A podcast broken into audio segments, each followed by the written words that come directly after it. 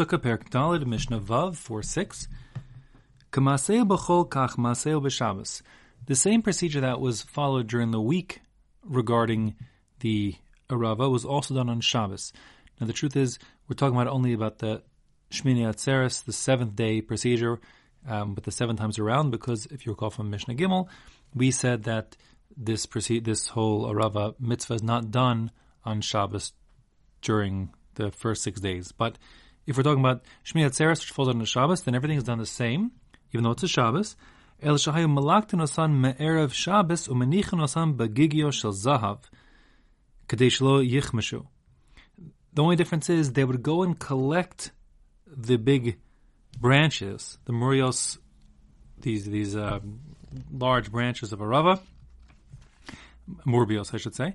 Um, they they uh, would get them on erev Shabbos because you can't detach them and growing from the ground on Shabbos. That would be an iser kotzer.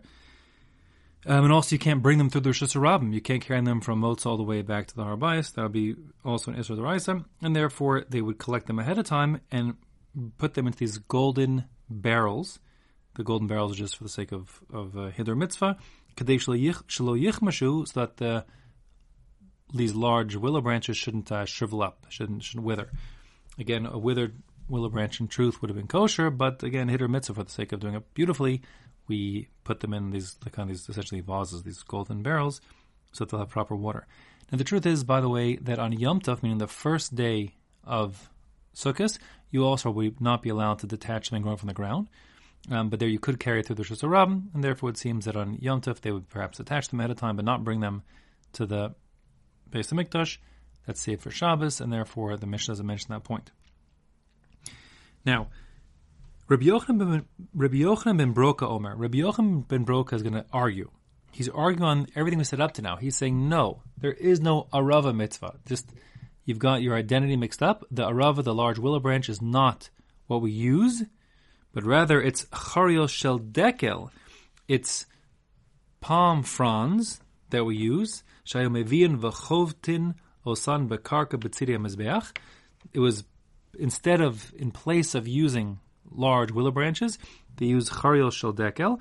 Uh, uh, everyone knows that the palm branch, the palm frond, starts out being kapos tamar, what the pasuk says, like a, a lulav, but the branches together. Then the branches separate and open up, and after a while, it sort of hardens in place. It becomes like woody and becomes like a big open frond. The charios are when they're the fronds when they're open and stuck open. That's what you bring instead of the large Murbios of Arava, and then you'd bring them and you'd chov tinosam bakarka. You'd um, at the end of the process you'd smack them on the ground, bitzidi beside the altar.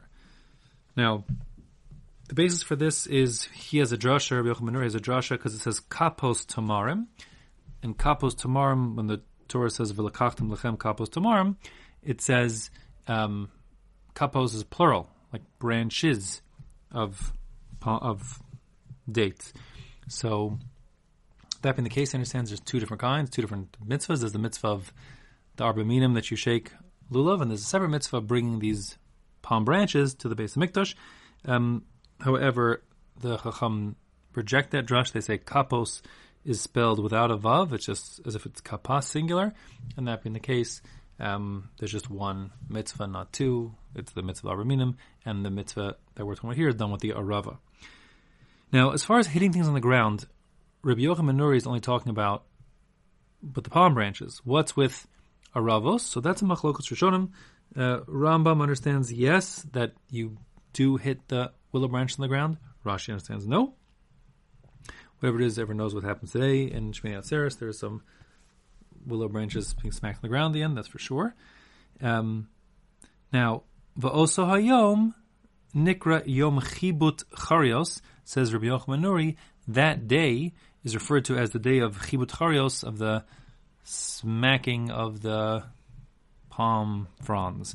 Now, um, there's a bit of machlokas, and most learn, um, reading the Gemara, they most learn that he held this was done all seven days. They would bring the palm fronds in all seven days, go around the Mizbeach, and that being the case, they'd be hit on the ground all seven days, and therefore when it says Oso Yom, that day, it means those days of Yom Kippur, uh, excuse me, of, of Sukkot, um, from the beginning through Shmini Atzeres, had like this nickname of Chibut Charios, the palm frond smacking days.